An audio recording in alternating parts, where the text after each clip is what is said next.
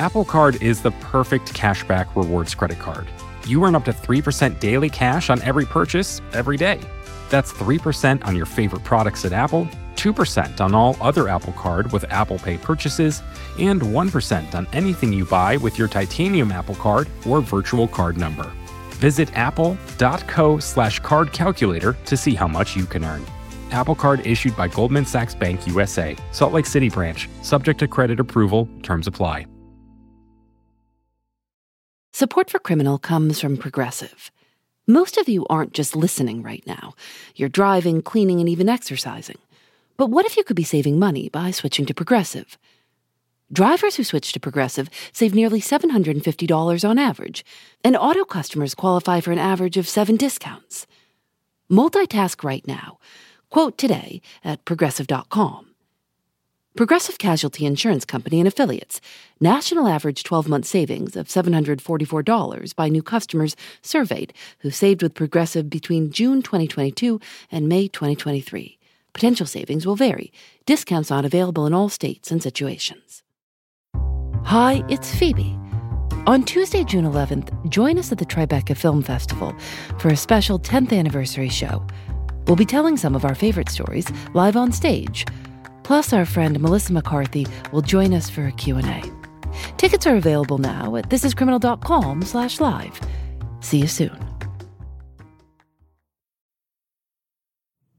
A shirtwaist, or a waist as it also would have been known in the early 20th century, was a crisp cotton blouse. Um, was a very fashionable item of clothing. Um, it would have been worn probably with a skirt, so tucked in. And of course, you know, the smaller the waist, the better. And it might have been embellished with lace or colored stitching on the front. Shirtwaists were made popular by the Gibson Girl, a character created in the 1890s to represent what was called the New American Woman. The Gibson Girl was fashionable, well educated, and rich. She knew all the latest trends, and she played sports like tennis or golf and rode bicycles. In illustrations, she was always tall and very well put together, wearing a shirtwaist. In the early 1900s, thousands of shirtwaists were made every day in New York City. Tell me a little bit about the Triangle Shirtwaist Factory. Where was it? What did it look like? The Triangle Shirtwaist Factory, or the Triangle Waist Company as it was known at the time, was located in the top three floors, so the eighth, ninth, and tenth floors of a building that was known as the Asch Building. That building was at the corner of Washington Place and Greene Street, just east of Washington Square Park in Greenwich Village, New York. Marianne Trasciatti is the director of Hofstra University's Labor Studies program. It was considered a state of the art, beautiful neo Renaissance building when it was built in the early, uh, around 1901, 1902. And I'm sure that most uh, people who walked past that building, unless they knew people who worked in there, were likely unaware that that the factory even existed in the building. They, you know, as they went about their daily lives. Most of the people working inside the Triangle Shirtwaist Factory were women. This was an industry that was considered appropriate for women to work in uh, because, you know, there were other women there. Uh, it was a very female centered uh, place in a lot of ways. Some of these women, you know, they, they enjoyed the work. They had fun. They made friends. And so, you know, parents would feel like this was a safe place for their daughter because they knew some of the other women who were there, or maybe some of their other female children were there. So once someone established a foothold in an industry, it was uh, typically the case that they brought their friends and relatives with them. Many of the women who worked inside garment factories were recent Italian and Jewish immigrants. Some men worked in the factories too, but they got higher paid positions, ones that were thought of as more skilled, like cutting fabric for the women to sew. What were the the rules about the age limit for those working in the factory? Well, this was the early 20th century before exploitative child labor was outlawed in the US. And so sadly, child labor was was a real thing. Uh, children would sometimes lie about their ages in order to get jobs. Uh, we know that the youngest workers at Triangle, we know for sure that they were as young as 14. There were no rules about how long the workday could be. And the girls and women would often work in the factory for 11 or 12 hours straight. And the weeks were long. Uh, workers worked six days a week. And if they had objections to that, they were told, well, if you don't come on Saturday, don't come back on Monday. The factories were loud, right? The machinery was very loud. Um, the workspaces were crammed to capacity with machines and people. In some industries, we have stories of girls who had longer hair and their hair would get caught in machinery and they would be scalped or their fingers would be, you know, pieces of their fingers would be cut off. In 1904, an 18 year old named Clara Lemlich and her family moved to the United States from Ukraine to escape anti Semitic violence. Two weeks after she got to New York City, she started working in the garment industry. She was horrified by factory conditions. As she put it, the women and girls working in them were seen as, quote, part of the machines they were running. Clara started campaigning for changes. She wrote op eds for local papers. She joined the International Ladies Garment Workers Union. In November 1909, thousands of garment workers gathered at a hall in downtown New York. Clara Lemlich attempted to speak a few times and was never permitted to speak. She was a, a small woman. What could she possibly contribute to the conversation? And eventually, a number of people started shouting, Let her speak, let her speak, let her speak. And Lemlich went up to the podium and said, I've got something to say. And then she proceeded to berate the men in the audience for standing around and engaging in speculation and conversation when there were serious problems. She called for a strike. And the people in the audience were mesmerized and motivated and inspired by what she said, and the women heeded the call. They stopped working. It was called the Uprising of the 20,000. The striking women sacrificed their pay. They risked getting put on industry blacklists and never hired at any of the factories again and they risked their reputations.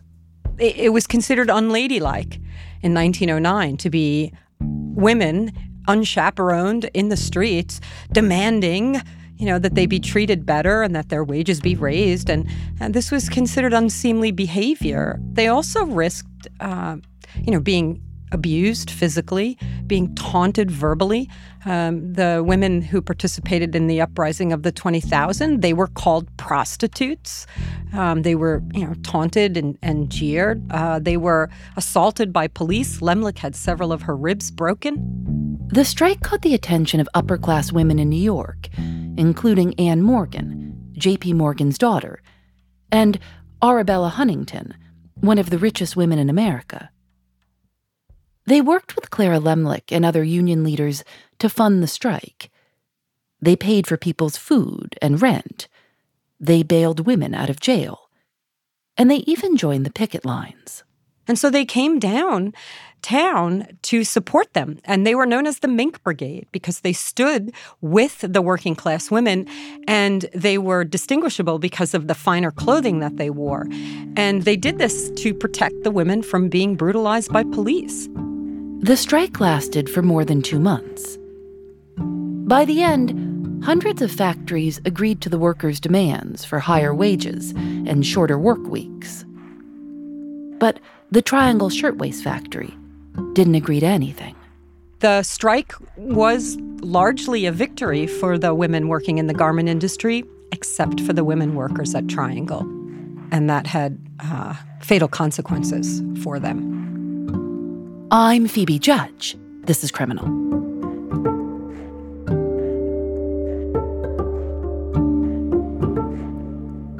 So the Triangle Shirtwaist Factory was owned by two immigrants, Max Blank and Isaac Harris. They were themselves garment workers, and they you know, moved up the ladder and eventually became business partners and owners. And their their name by which they were known, their nickname, was the Shirtwaist Kings because they were quite successful in the industry.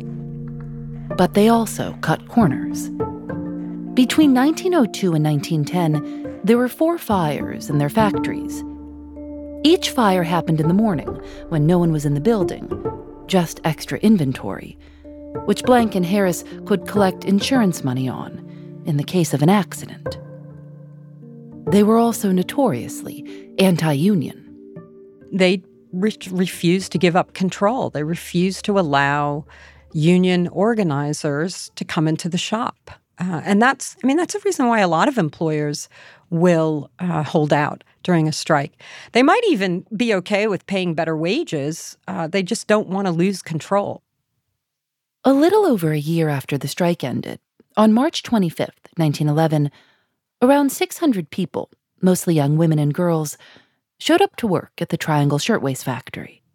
It was a Saturday, an early spring Saturday, and a number of the workers were Jewish, and this would have been their Sabbath, and they were not permitted to observe the Sabbath. It, working on Saturday was required.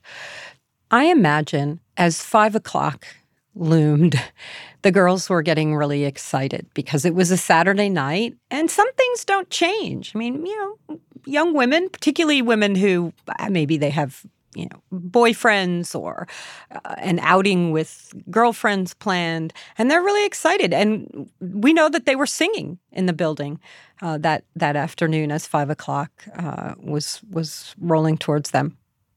It's thought that around 445 someone was having a cigarette on the eighth floor and some of its ash landed in a trash can at a fabric cutter's desk smoking wasn't allowed in the building we don't know if he, you know, dropped the the cigarette butt into the bin or flicked an ash.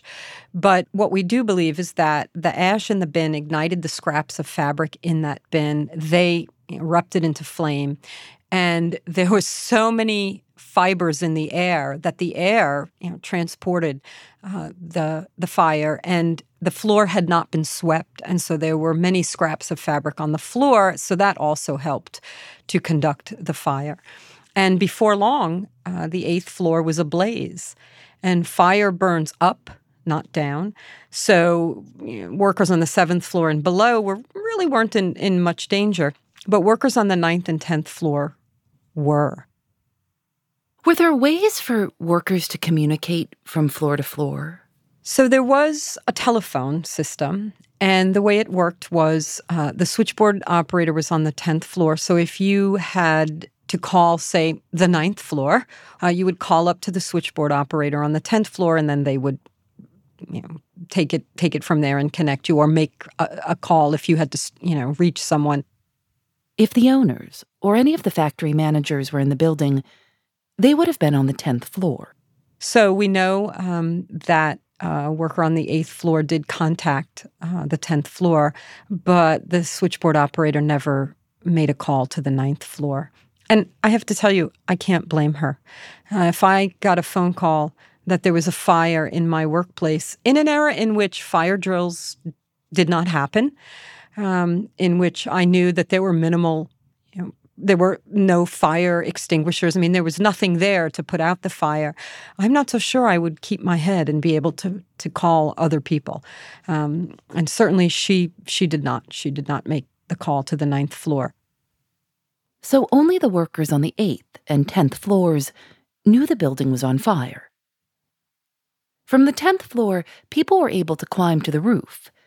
There, NYU students helped them get on to neighboring roofs. On the 8th floor, people rushed to the stairwell and an elevator. Um, the elevator that held 15 passengers was crammed with as many as 30. Um, if the elevator was filled, there, there are stories of girls who like leapt on top of the heads of of the other uh, workers who were in the elevator, and and uh, some of them actually jumped into the elevator shaft. Um, but But there is a hero in this story. His name is Joe Zito. Uh, Joe Zito was a, an, a 19 year old Italian immigrant elevator operator in the building. And when he realized what was happening, he, he took uh, workers down to safety and they left. And he could have gotten out of the elevator and walked away from the building and looked on in horror along with everybody else and think, you know, there, but for the grace of God go I. But he didn't. He stayed in the elevator and he kept taking it up and bringing it down and taking it up and bringing it down until um, the elevator ceased functioning because, you know, the stress from the heat and the fire. The women and men who were working on the ninth floor didn't know anything about the fire until they could see it. To try to get out, they ran to the doors, but they were locked. And the theory is that these doors were locked for two reasons. One, to keep out union organizers, and two, so that workers couldn't sneak out having stolen items uh, from the factory. Uh, we also know that theft was almost non existent. So, almost certainly, they were locked primarily to keep out uh, union organizers. Fire trucks arrived and tried to get ladders to the people trapped on the ninth floor. But ladders on, on fire trucks in New York City in 1911 only went up to the sixth floor. There was no law. In a city of skyscrapers, there was no law mandating that fire ladders um, go higher than that. Uh, so they could not reach the girls. So people on the ninth floor went to the fire escape. But it was not regularly tested, and uh, when workers tried to escape um, on the fire escape, it collapsed and they died. In fact, we do know that at least one worker was impaled when the fire escape uh, collapsed. Since it was a Saturday evening in the center of the city, Plenty of people were around, and soon a crowd formed around the building. The people on the street noticed women standing in the windows of the ninth floor as if they were getting ready to jump. And when when the first uh, workers went out onto the ledge to jump, they they were you know, people begged them don't do it, and and the fire department had nets with them that they held out, uh, hoping right that maybe that would be a way to to catch them before they they hit the ground because the you know, odds were not good that that they would survive a, a jump from the ninth floor onto the pavement below, and they crashed right through those nets. So the nets were, were useless. Um, and people just stood there in horror as, as workers looked out the window, tiptoed onto the ledge, took their chances, and jumped. Around 60 people died jumping from the ninth floor. A firefighter later said, Sometimes the women came down with their arms locked about each other. We have these really poignant uh, eyewitness accounts uh, of watching them uh, look out the window and then come out onto the ledge, maybe holding hands uh, with someone else, um, and then just jumping. There was a, a young reporter, uh, AP reporter named William Gunn Shepherd, who happened to be in the neighborhood uh, when the fire broke. And he rushed to the scene and reported what he saw. And uh, he describes what he heard. And he says it was the most terrible sound he had ever heard. He would never forget it as long as he lived. Thud, dead. Thud, dead thud, dead. After 15 minutes, the fire had burned through the top floors of the factory. So, in total, 146 workers uh, died that day. 129 of them were women. The youngest was 14, the oldest was 43, and 17 of them were men or boys. In the days after the fire, there were so many funeral processions that they'd sometimes run into each other. There are stories of people starting in one procession and then there's an intersection and, and one procession sort of bleeds into another and then they split up and then you know the, the, the funeral marcher realizes they're not even in the right procession anymore because there's so many going on. I mean, day after day, funeral procession after funeral procession. And you can imagine that some people, you know, residents of the Lower East Side, for example, probably attended multiple ones of these. Um, there were uh, seven, I believe, seven pairs of sisters who worked in the in the factory. So some some pairs of sisters were broken up uh, because one died, one survived, and others, uh, both of them died. The Maltese family, um, the mother um, and her two daughters died in the fire. So the Maltese family lost all of its women in one afternoon. Um, so families were just crushed by this. And their grief eventually turned into determination determination to make Blank and Harris pay, um, and determination to ensure that horrible, preventable tragedies like this one did not happen ever again. We'll be right back.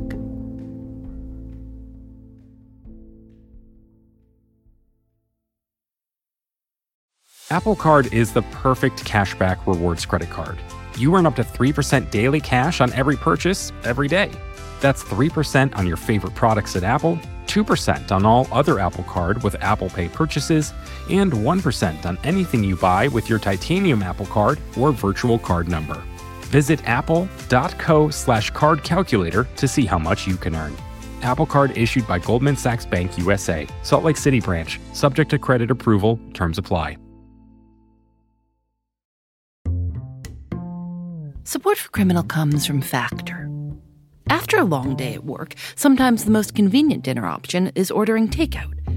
But if you make a habit of it, it can get pricey. Factor offers restaurant quality, ready to eat meals delivered right to your doorstep.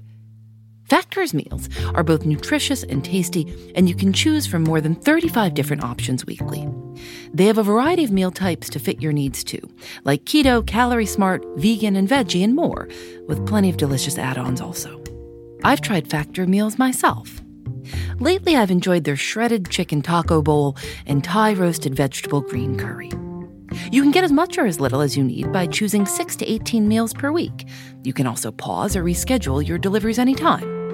Head to factormeals.com slash Phoebe50 and use code Phoebe50 to get 50% off your first box, plus 20% off your next box. That's code Phoebe50 at factormeals.com slash Phoebe50 to get 50% off your first box, plus 20% off your next box while your subscription is active.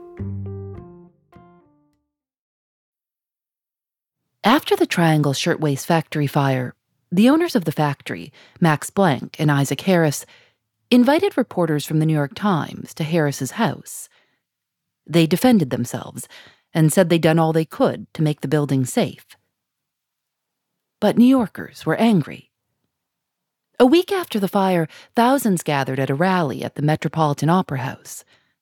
A union leader named Rose Schneiderman gave a speech to the crowd. She said, quote, The life of men and women is so cheap, and property is so sacred. Less than a month after the fire, the owners of the Triangle Shirtwaist Factory were indicted with manslaughter in the first and second degree the conviction, were they to be convicted, Blank and Harris, hinged on whether or not they knew for a fact um, that the doors had been locked. Blank and Harris hired an attorney named Max Steuer, one of the most sought after lawyers in the city. The judge presiding over the case was Thomas C.T. Crain. Years before, he'd been the tenement house commissioner and was hmm. blamed for an apartment fire that killed 20 people. Around a hundred witnesses testified at the Triangle trial. Most were workers who'd survived the fire. Others were the firefighters and police who'd responded. And Steuer's strategy was to undermine the credibility of the witnesses. He persuaded the judge not to allow emotional testimony about the fire.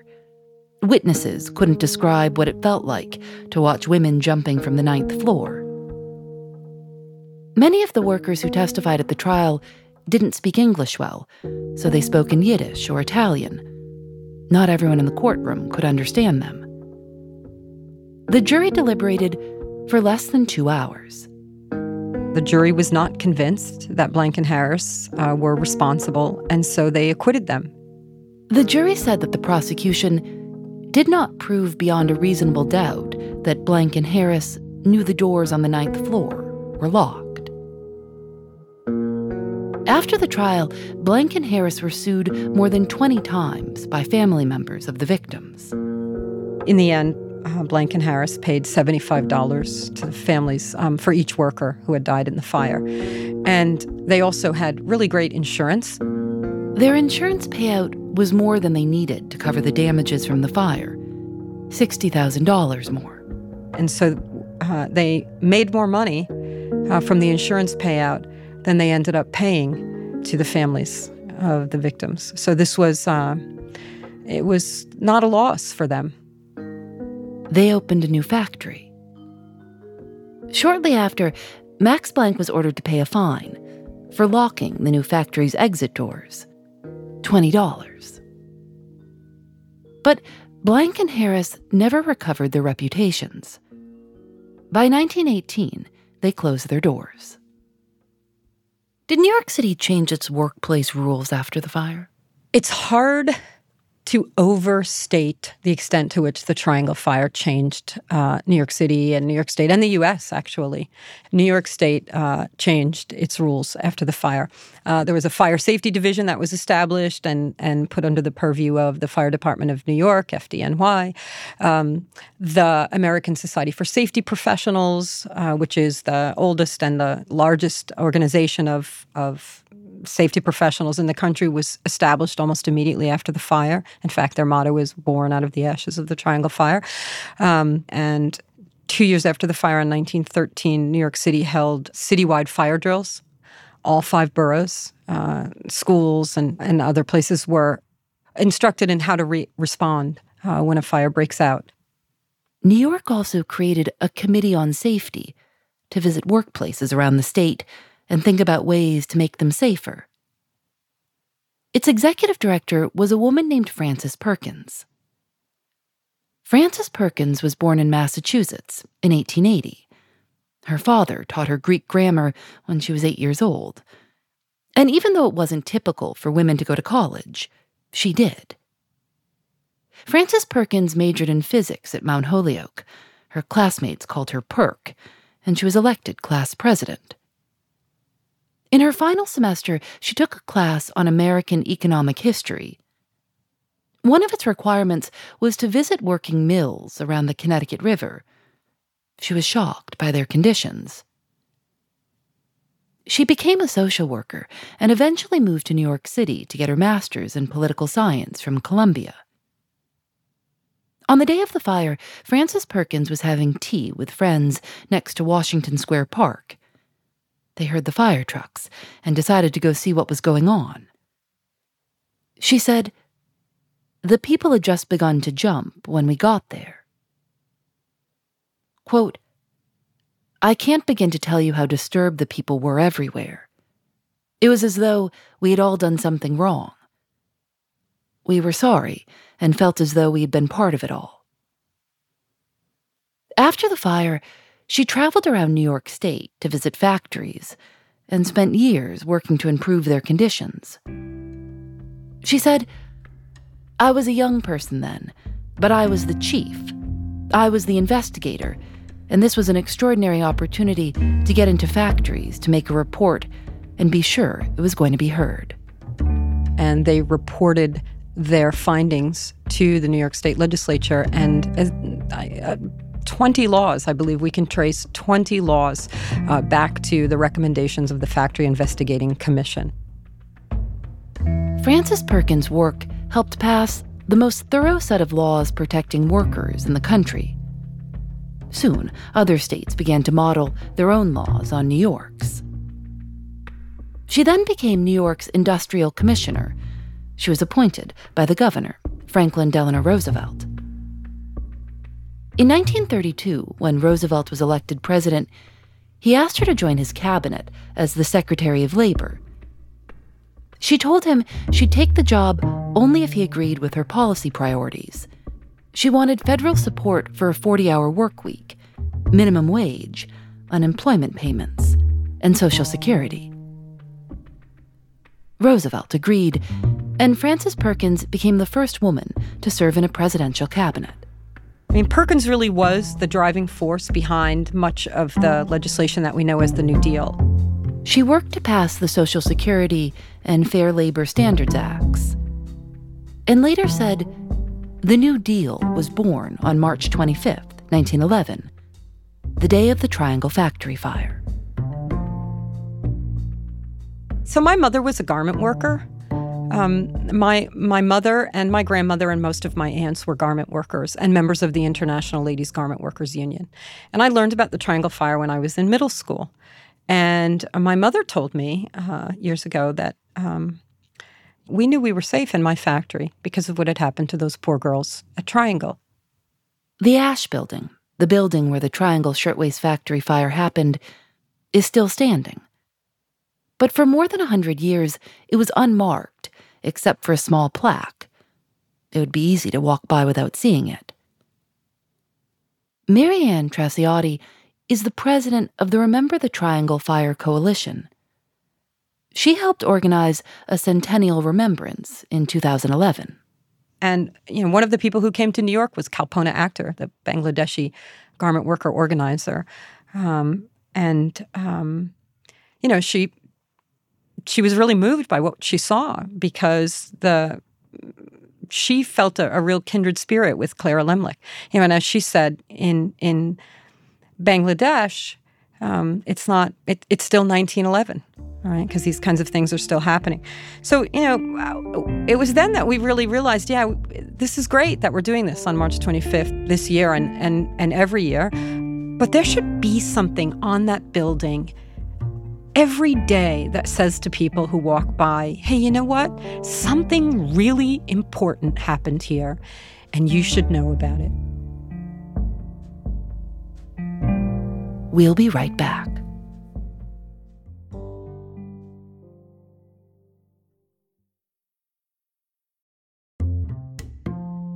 Thanks to Progressive for their support. While you're listening to the show, maybe you're also doing something else driving, dishes, folding laundry. I listen when I go on walks. If you're not currently driving a car, you could also be getting an auto quote from Progressive Insurance. Save money right now from your phone. Drivers who switch to Progressive save nearly $750 on average, and auto customers qualify for an average of seven discounts. Discounts for having multiple vehicles on your policy, being a homeowner, and more. Progressive will be with you 24 7, 365 days a year, so you're protected no matter what. You can get a quote for your car insurance at progressive.com to join over the 28 million drivers who trust Progressive. Progressive Casualty Insurance Company and Affiliates. National average 12 month savings of $744 by new customers surveyed who saved with Progressive between June 2022 and May 2023. Potential savings will vary. Discounts not available in all states and situations. Embracing nature is more than just going for a walk now and then. It's reconnecting with the elements. It's harnessing the power of natural ingredients. It's putting the earth first. For over 50 years, Nature's Sunshine has been sharing the healing power of nature as they work towards a healthier planet.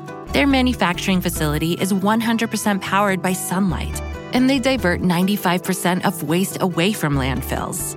If you're looking for a sustainably made herbal supplement, you might want to check out Nature Sunshine and their new Power line.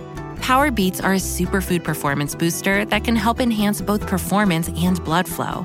And Power Meal is a satisfying protein packed superfood shake that comes in sustainable packaging made with nearly 40% post consumer recycled plastics. Now that's something you can feel good about.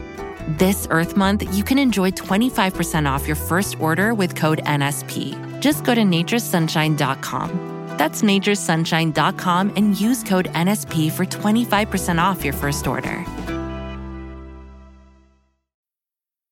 Good morning. I'm Martin Abramowitz. I met Martin Abramowitz at his house in Newton Centre, Massachusetts. Growing up, um, were you close with your father? My father died when I was uh, very young. My father was um, died in 1947. I was not yet seven years old. Martin's father was 54 when he died from heart disease. Uh, you don't have to be um, married to a psychotherapist or to have had many shrinks of your own to know that uh, the loss of a parent early and the aftermath can be really uh, very powerful. In my own case, the the power was compounded by the fact that in those days often uh, kids were not told that their parents had died, and uh, I was told a story uh, that my father had was ill and had um, moved to Florida from New York for recuperation, and and I went through about two years supposedly believing that, but not, not knowing exactly what kind of sadness was percolating within me. So you you just thought he was getting better. You had no idea that he had died. Yeah, yeah. I don't know if I was if I was conscious enough, smart enough to think he was getting better. I just, I th- I think a part of me knew he was gone, but nobody articulated it. Martin Abramowitz's father, Isidore, moved from Romania to New York City in 1902. And when he was a teenager, he started working in the garment district. What, when did you first learn that he had worked at the Triangle Shirtwaist Factory? Okay, so it, w- it was not until uh, my early 20s, the early 1960s, I was working for the New York City Welfare Department, and we were going out on strike. And I mentioned that to uh, my mother, and she said, You know, Daddy was a union member and was involved uh, working for the Triangle Company at that time. But he was lucky, said my mother, because he was out making a delivery at that time. So she said that luckily he. Did you ask any more questions? That was it. That was it. And so for years, I was very happily, you know, walking around saying, my father uh, had a labor history and uh, luckily escaped the fire, and that was it. That's all Martin knew for decades. Then, in 2003, he came across a book that had just been released called Triangle The Fire That Changed America. And I'm, uh, I was wandering through a bookstore on my lunch hour at work and just went to the index and there's uh, Abramowitz Isidore, and he has this central role. What Martin Abramowitz read was that the fire had started in his father's trash bin. What What did you think when you saw that? Wow, I was I was amazed. So uh, my first question to myself was, was this my father? His father was 18 when the fire happened. The book identified Isidore Abramowitz as a fabric cutter, but it would have been unusual for someone so young to hold that position. So maybe there's another Isidore Abramowitz floating around. Well, there's no way to check um, personnel records. They were destroyed in the fire. So I went to the, um, this is 1911, remember? So I went to the 1910 census. And if I could just show you this, so this is the 1910 this census. This is the 1910 census, and this is this is uh, on Orchard Street in the the Lower East Side of Manhattan. This is the Abramowitz family living together with a few boarders as, as well. It's another way they made some money um, and supported themselves. And going way over to where um, we talk about occupation, and he's listed. He lists himself as a cutter in ladies' waists. The author of the book, where Martin found his father's name, David Von Drehle, had learned about Isidore Abramowitz by looking at records from the trial of the Triangle Shirtwaist Factory owners. The transcript of that trial uh, was housed in um, a Manhattan office building that later burned so the so the transcripts of the trial was destroyed by fire as well as as well as the company itself. Uh, Von Drehle, who's an investigative reporter for the Washington Post, found a transcript of the trial in a kind of obscure little library in Brooklyn. The transcript revealed that Martin's father testified about the moment the fire started at his workstation. So my father described the layout of the of the tables and where he was, and uh, was asked, uh, "What did you do when you first saw the the flames?" And there's a very pregnant pause in the in the transcript. He doesn't answer the question. There are no details about Isidore's reaction in the transcript, only the words, no answer. And I think he must have paused. It must have been an emotional pause. He must have just um, needed time to compose himself. And they passed over that question and came back and came back to it later. Um, what he did was grab for whatever was around. I, am not remembering now whether it was water or uh, sand, a bucket, and try to put it out. But it didn't work. It did not work. What What did you think when you when you read that? Uh, I just felt so bad for my father. Um, you know, under any scenario, whether he just happened to be an innocent bystander or whether it was his cigar ash that started it all, he had to have carried with him an enormous amount of uh, guilt. And um, I, I've been haunted for years. I was haunted by the possibility that he was he carried this with him uh, all his life. Eventually, Martin's father, Isidore, opened his own clothing factory. But after the Great Depression, he had to go back to the same job he'd had at the time of the fire being a cutter for someone else. In 2016, Martin Abramowitz heard that New York had approved funding for a permanent memorial to the victims of the Triangle Shirtwaist Factory fire. He looked up the people in charge of the project and he called Marianne Trasciatti. The two talked for a while. They talked about the fire and the plans for the memorial. Martin told Marianne about his father. She told him about her mother and grandmother. After their call, Marianne invited Martin to join the Remember the Triangle Fire Coalition. A few years earlier, they'd put out a call for designs for the memorial. There are more than 100 submissions. The winning design was called Reframing the Sky. Uh, by a two person team, Richard Jun and Uri Wegman um, from Queens. And um, their design basically is a ribbon made out of steel. It begins at the ninth floor of the building and it cascades down the corner of the building, kind of twists as it goes down the side of the building, the way a ribbon would. And then at about 12 feet above the ground, it splits. And so it goes from vertical to horizontal. And one side goes on along Washington Place on the building, and the other side goes along Greene Street. And in those horizontal uh, uh, parts of the ribbon, the names of the workers are, have been stenciled um, so that light passes through them. The memorial was dedicated on October 11th, 2023. Martin Abramowitz was there for the dedication.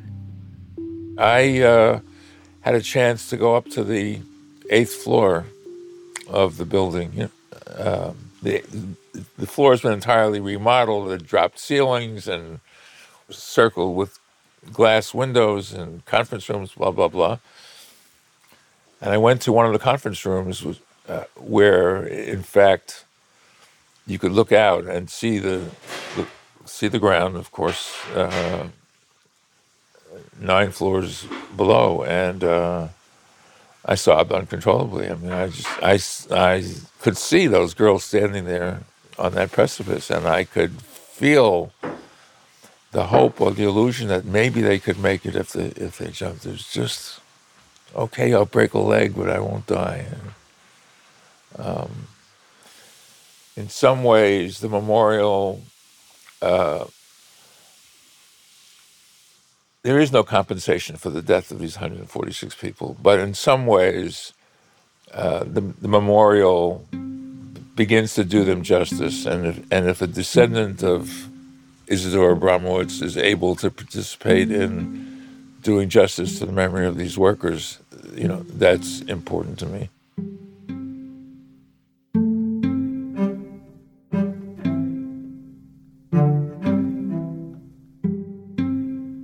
Criminal is created by Lauren Spohr and me. Nadia Wilson is our senior producer. Katie Bishop is our supervising producer. Our producers are Susanna Robertson, Jackie Sojico, Lily Clark, Lena Sillison, and Megan Kinane. Our engineer is Veronica Simonetti. Julienne Alexander makes original illustrations for each episode of Criminal. You can see them at thisiscriminal.com and sign up for our newsletter at thisiscriminal.com slash newsletter. We hope you'll join our new membership program, Criminal Plus. Once you sign up, you can listen to Criminal episodes without any ads, and you'll get bonus episodes with me and Criminal co-creator Lauren Spohr, too. To learn more, go to thisiscriminal.com slash plus. We're on Facebook and Twitter at Criminal Show and Instagram at criminal underscore podcast. We're also on YouTube at youtube.com slash criminal podcast. Criminal is part of the Vox Media Podcast Network. Discover more great shows at podcast.voxmedia.com. I'm Phoebe Judge. This is Criminal.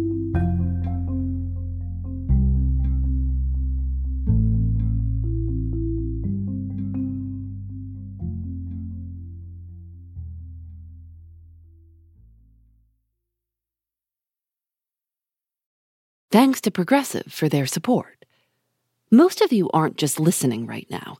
You're driving, cleaning, and even exercising. But what if you could be saving money by switching to Progressive? Drivers who switch to Progressive save nearly $750 on average, and auto customers qualify for an average of seven discounts. Multitask right now. Quote today at progressive.com. Progressive Casualty Insurance Company and Affiliates.